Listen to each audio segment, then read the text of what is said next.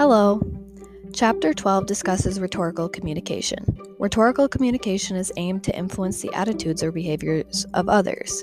In my life, much like everyone else's, I use rhetoric when con- communicating almost daily.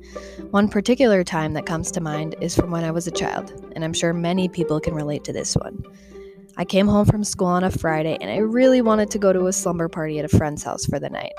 I knew that my parents were going to say no because my room was messy, I didn't have my chores done, and I had a hockey game the next day. So, I did whatever was in my power to convince them to let me go. Before they got home from work, I cleaned my room, did the dishes, took out the trash, did all other necessary chores, and a couple extra chores for good measure. When they got home, I made sure to be on my best behavior, and when it came time to ask them, I had it all planned out. I knew as soon as I would ask, they would say no and give me a list of reasons why not. I then would tell them that I have all of my chores done and did some extra stuff around the house. I had also worked out a plan for how I was going to make it to my hockey game the next day. Then I threw in a couple of extra pleases and I love yous, and they finally said yes.